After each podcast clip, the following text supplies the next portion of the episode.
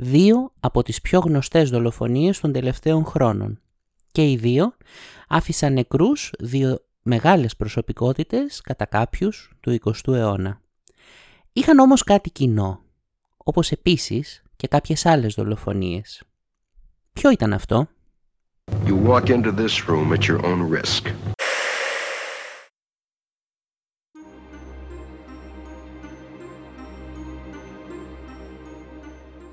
Είμαι ο Βασχάλης Αυγερίδης και έρχομαι από τη σκοτεινή πλευρά. Σε αυτό το podcast θα μιλήσουμε για πράγματα ανεξήγητα, προσπαθώντας να βρούμε μια λογική εξήγηση. Αν φυσικά υπάρχει. Βρισκόμαστε στο χίλια εννιακόσια εξήντα τρία. Ο πρόεδρος της Αμερικής, Τζον Φιτζέραλντ Κένεντι, πέφτει νεκρός από τις σφαίρες ενός νέου, άγνωστου και άσημου, του Λι Χάρβεϊ Όσβαλντ. Ο Όσβαλντ θα πεθάνει λίγες μέρες αργότερα και δεν θα περάσει ποτέ από δίκη, δολοφονημένος κι αυτός από κάποιον εξαγριωμένο, κατά κάποιους θαυμαστή του Προέδρου. Έτσι λοιπόν, λίγα είναι γνωστά για τους λόγους για τους οποίους δολοφόνησε τον Κένεντι. Τι τον όθησε, τι σκέφτηκε, όλα όσα θα αποκαλυπτότανε στη δίκη μένουν πλέον σε απόλυτο σκοτάδι. Οι μόνες πληροφορίες που έχουμε για αυτόν και για τους λόγους για τους οποίους ε, προέβη σε αυτό το διάβημα ήτανε οι έρευνες στο σπίτι του. Και ένα από τα σημαντικότερα σημεία στο σπίτι του, κατά τη γνώμη μου, όπως και στα σπίτια του κάθε ανθρώπου, είναι η βιβλιοθήκη του. Γενικά πιστεύω ότι τα βιβλία τα οποία διαβάζουμε, διαβάζουμε ο καθένας μας φανερώνουν πολλά πράγματα για εμάς, για την προσωπικότητά μας και τις σκέψεις μας. Μέσα λοιπόν στη βιβλιοθήκη του υπήρχαν πολλά βιβλία, μεταξύ των οποίων «Ο αγών μου», του Χίτλερ, «Η φάρμα των ζώων», του Τζορτζ Όρουελ, κάποια άλλα, αλλά αυτό που μας αφορά σήμερα είναι ένα βιβλίο το οποίο είχε εκδοθεί περίπου μία δεκαετία πριν. Ο τίτλος αυτού του βιβλίου «The Catcher in the Rye», «Ο φύλακας στη Σίκαλη». Ένα από τα μνημιώδη βιβλία του εικοστού αιώνα, γράφτηκε από το Σάλιντζερ, ο οποίος γενικά ήταν περίεργη προσωπικότητα, έζησε απομονωμένος. Κατά τη διάρκεια της δεκαετίας του ενενήντα είχε κάποιες δια, δι, δικαστικές διαμάχες με την κόρη του από όλους και τελικά πέθανε το δύο χιλιάδες δέκα. Τίποτα αξιόλογο δεν υπάρχει στη ζωή του συγκεκριμένου και ουσιαστικά είναι πλέον γνωστός σχεδόν αποκλειστικά από τη συγγραφή αυτού του βιβλίου. Κανείς δεν αμφισβητεί τη λογοτεχνική αξία του φύλακα στη Σίκαλη, αλλά οι πιο παρατηρητικοί έχουν προσέξει ότι το συγκεκριμένο βιβλίο ήταν το αγαπημένο βιβλίο μερικών από τους πιο γνωστούς δολοφόνους. Ένας από αυτούς ήταν και ο δολοφόνος του Κένεντι. Φυσικά δεν ξέρουμε αν ήταν το αγαπημένο του, αλλά σίγουρα υπήρχε στη συλλογή του. Ας πάμε όμως σε, ένα, σε μια δολοφονία που το βιβλίο αυτό έπαιξε πραγματικά τεράστιο ρόλο. Και αυτή η δολοφονία είναι η δολοφονία του Τζον Λένον, του γνωστού μας σκαθαριού και προσωπικά ε, έναν από τους αγαπημένους μου τραγουδιστές, καθώς οι Beatles είναι ένα από τα αγαπημένα μου συγκροτήματα όλων των εποχών. Σήμερα όμως δεν θα μιλήσουμε για τον Λένον, είναι γνωστή άλλωστε η ζωή του. Σήμερα θα μιλήσουμε για τον δολοφόνο του Λένον. Το όνομά του Μαρκ Ντέιβιτ Τσάπμαν. Είχε μια άσχημη παιδική ηλικία, είχε κατάθλιψη σε πολλές στιγμές της ζωής του. Και τελικά, στις οκτώ Δεκεμβρίου του χίλια εννιακόσια ογδόντα, αποφάσισε ότι θέλει να σκοτώσει τον Λένον. Έτσι λοιπόν, στις πέντε η ώρα το απόγευμα, ο, ο Τζον Λένον ε, έδινε κάποια αυ, αυτόγραφα σε ένα καινούριο δίσκο που είχε βγάλει, ο οποίος λεγόταν Double Fantasy, ο τελευταίος, ο τελευταίος του δίσκος. Στις πέντε λοιπόν η ώρα το απόγευμα πήγε και πήρε αυτόγραφο από τον Λένον.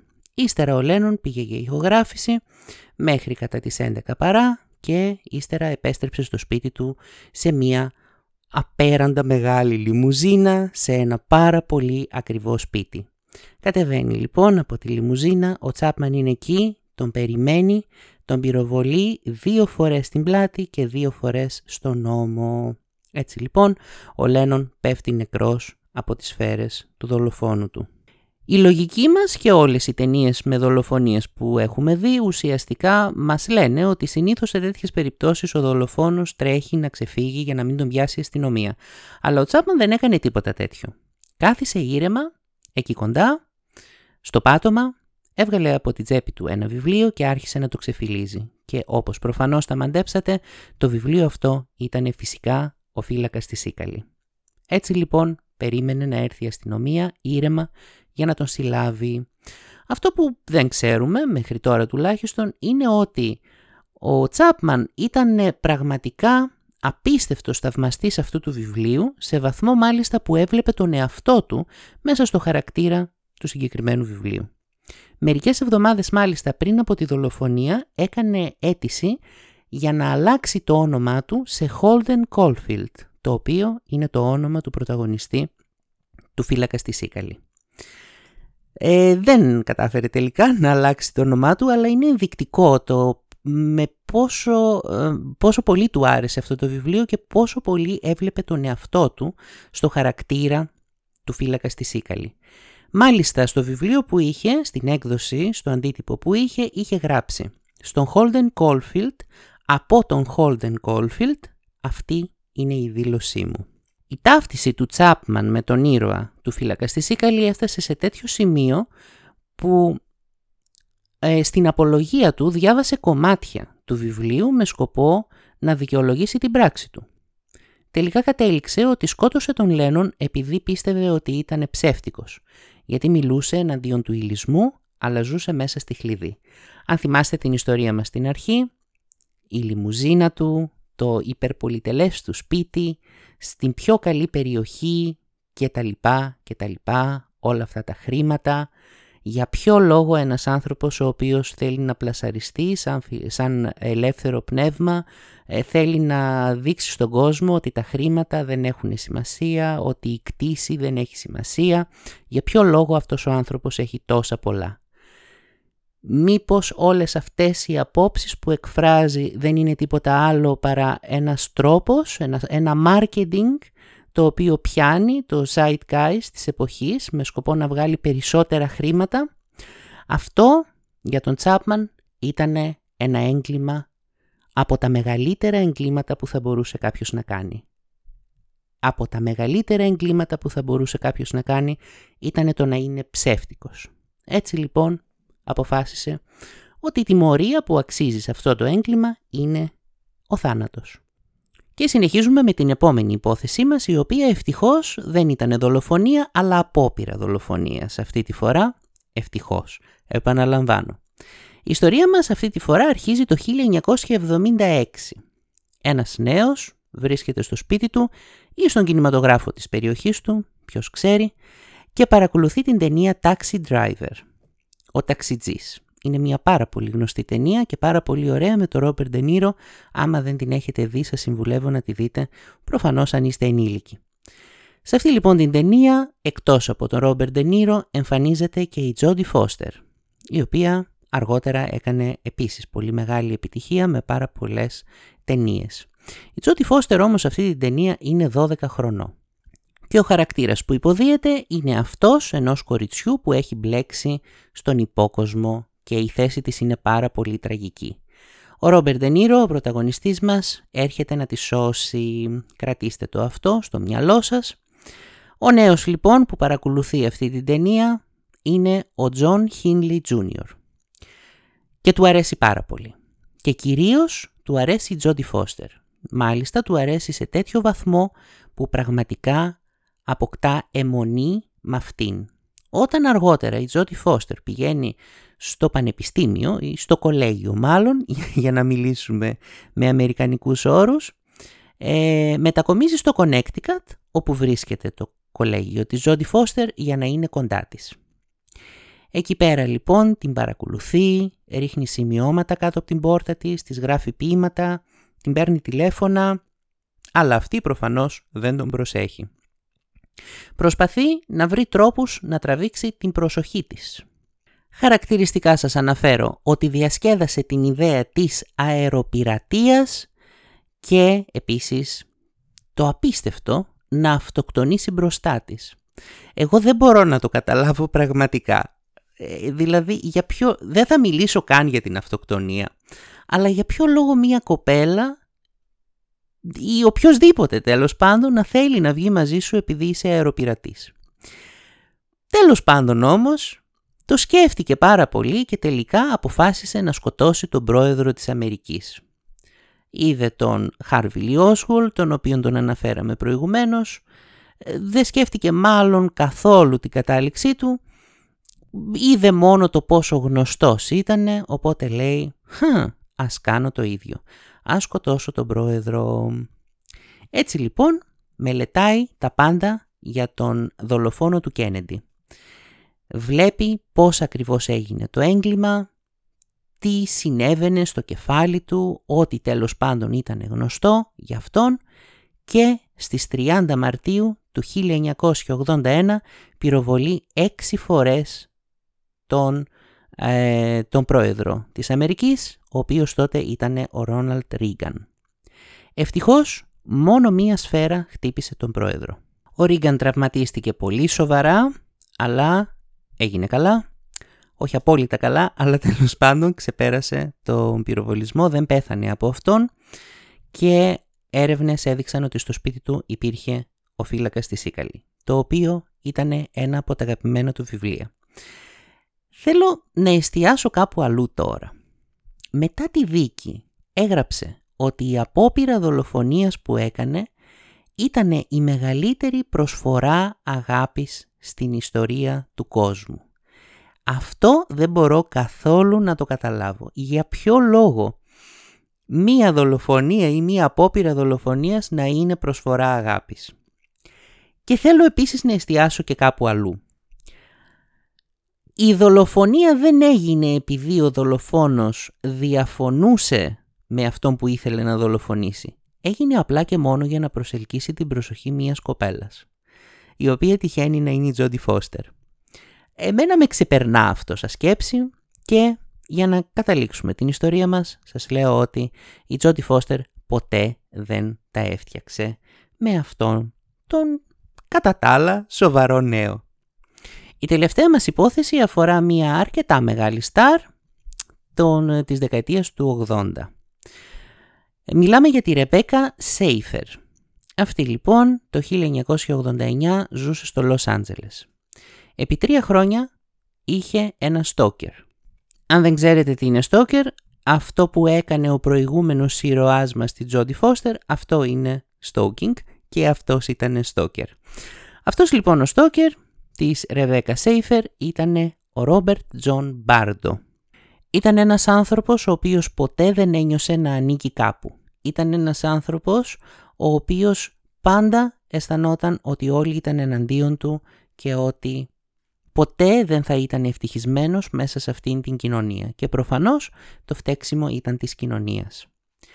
Έτσι λοιπόν εξιδανίκευσε τη Ρεβέκα Σέιφερ, και την εξιδανίκευσε σε τέτοιο βαθμό που να πιστεύει ότι ήταν η κατάλληλη γυναίκα γι' αυτόν.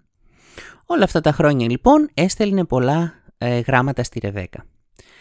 Και α, κάποια από αυτά τα γράμματα απαντώνταν. Προφανώς όχι από την ίδια τη Ρεβέκα, αλλά από κάποιο μάνατζερ ή τέλος πάντων κάποιος ο οποίος ε, ασχολούνταν με κάτι τέτοιο. Προφανώς δεν υπήρχε τίποτα ερωτικό σε όλα αυτά τα γράμματα. Καλά, ίσως προφανώς αυτός να έγραφε κάτι ερωτικό, αλλά οι απαντήσεις ήταν πάντα μετρημένες και τα λοιπά, όπως, όπως φαντάζεστε ότι είναι αντίστοιχες ε, απαντήσεις. Όμως αργότερα άρχισε να προσπαθεί να έρθει πιο κοντά της, να τη δει, να τη συναντήσει. Προσπάθησε δύο φορές να πάει στο στούντιο όπου δούλευε. Τη δεύτερη φορά μάλιστα είχε μαζί του και ένα μαχαίρι. Η ασφάλεια τον έδιωξε. Αποφάσισε ότι ίσως θα έπρεπε να ξεπεράσει τη Ρεβέκα. Αποφάσισε ίσως ότι δεν άξιζε τον κόπο ή δεν ξέρω τι αποφάσισε. Έτσι λοιπόν έστρεψε την προσοχή του σε άλλες γυναίκες. Αλλά προφανώς, γιατί έτσι ήταν ο χαρακτήρας του, οι γυναίκες αυτές δεν ήταν οι γυναίκες που ζούσαν ανάμεσά μας, ήταν άλλες pop star. Όπως για παράδειγμα η Μαντόνα. Ε, αλλά ποτέ δεν βρήκε αυτό που έβρισκε στη Ρεβέκα Σέιφερ.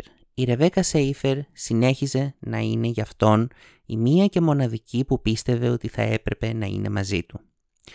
Έτσι λοιπόν μια μέρα πήγε σε μια ταινία και είδε σκηνές σε αυτή την ταινία με, την, με το αντικείμενο του πόθου του στο κρεβάτι με έναν άλλον άντρα, γιατί μερικές ταινίες έχουν τέτοιες σκηνές.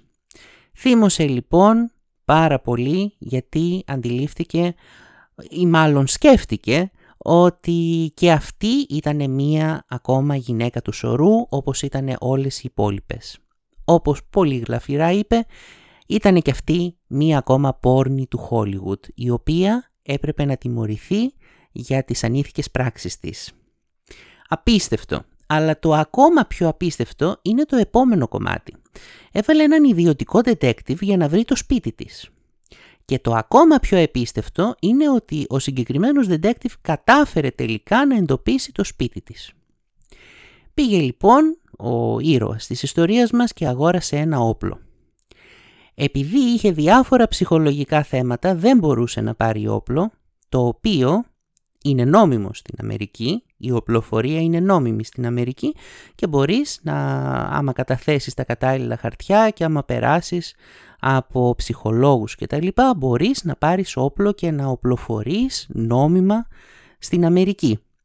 Ε, που για μένα είναι τελείως απίστευτο, αλλά τέλος πάντων. Ο ίδιος λοιπόν δεν μπορούσε να πάρει όπλο νόμιμα, γιατί είχε κάποια θέματα με τον ψυχισμό του, όπως καταλάβατε. Έτσι λοιπόν πήγε στον αδερφό του και του είπε να τον βοηθήσει. Και ο αδερφός του δεν είπε «Ρε παιδί μου, μήπως να το ξανασκεφτούμε, τι θα το κάνεις εσύ το όπλο?» Είπε «Εντάξει». Πήγε λοιπόν, του πήρε ένα όπλο και του το έδωσε. Ο Μπάρντο λοιπόν πηγαίνει στο σπίτι της Ρεβέκας, χτυπάει την πόρτα της και αυτή του ανοίγει. Προσπαθεί να της μιλήσει, αυτή συγκαταβατικά του λέει πράγματα απλά και μόνο για να τον διώξει, να μην βρίσκεται πλέον εκεί, ε, και μιλάνε λίγο και τελικά τον διώχνει. Του λέει προφανώς να μην ξαναεπιστρέψει, έτσι λοιπόν αυτός φεύγει σαν κύριος και πηγαίνει να φάει.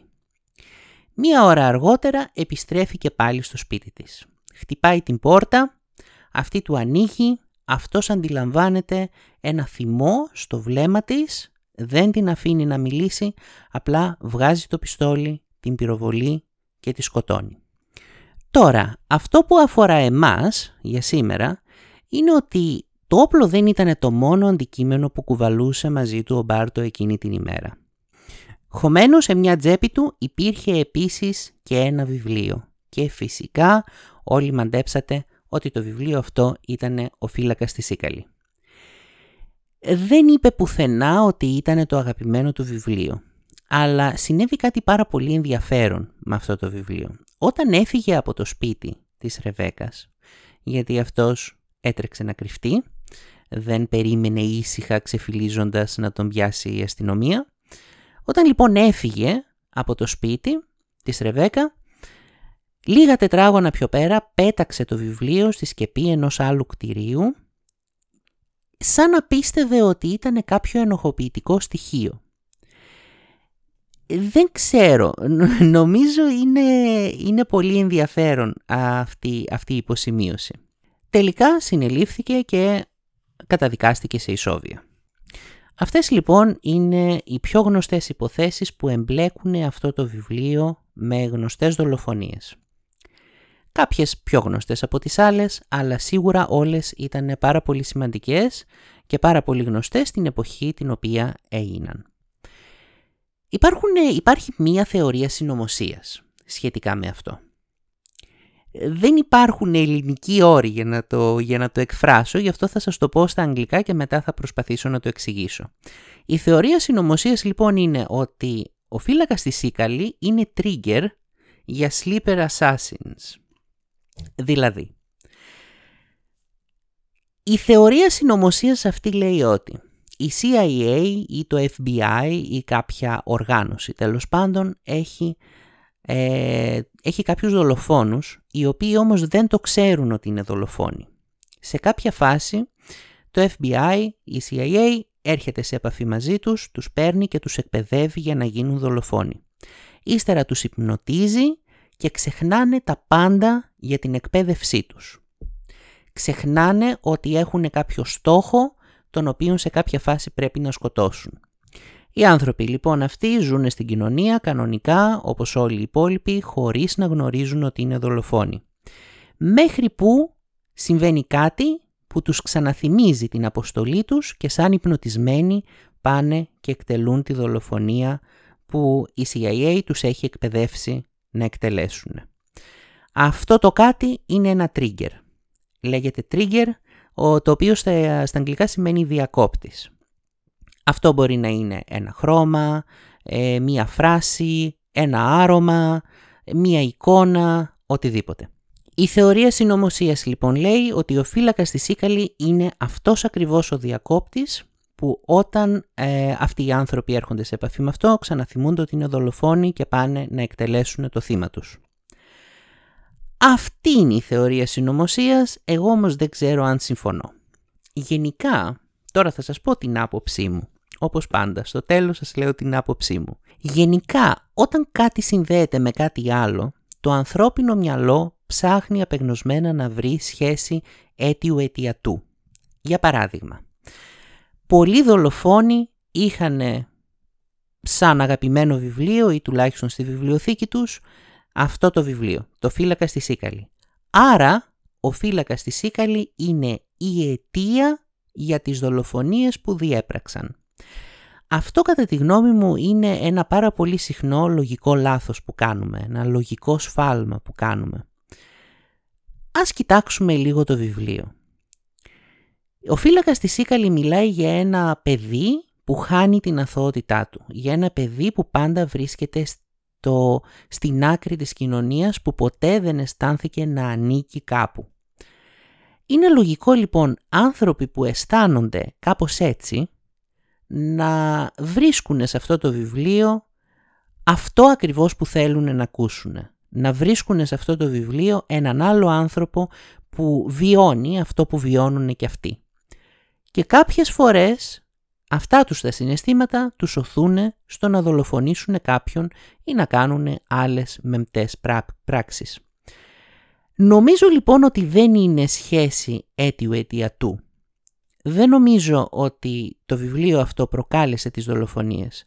Νομίζω ότι αυτοί οι άνθρωποι, σε αυτούς τους ανθρώπους άρεσε αυτό το βιβλίο γιατί πολύ απλά βρισκόταν σε αυτή την ψυχολογική κατάσταση, που είχαν ανάγκη να διαβάσουν ένα τέτοιο βιβλίο. Και πόσες φορές συμβαίνει αυτό, πόσες φορές μας εκφράζουν ιστορίες που έχουν σχέση με την κατάσταση την οποία βιώνουμε.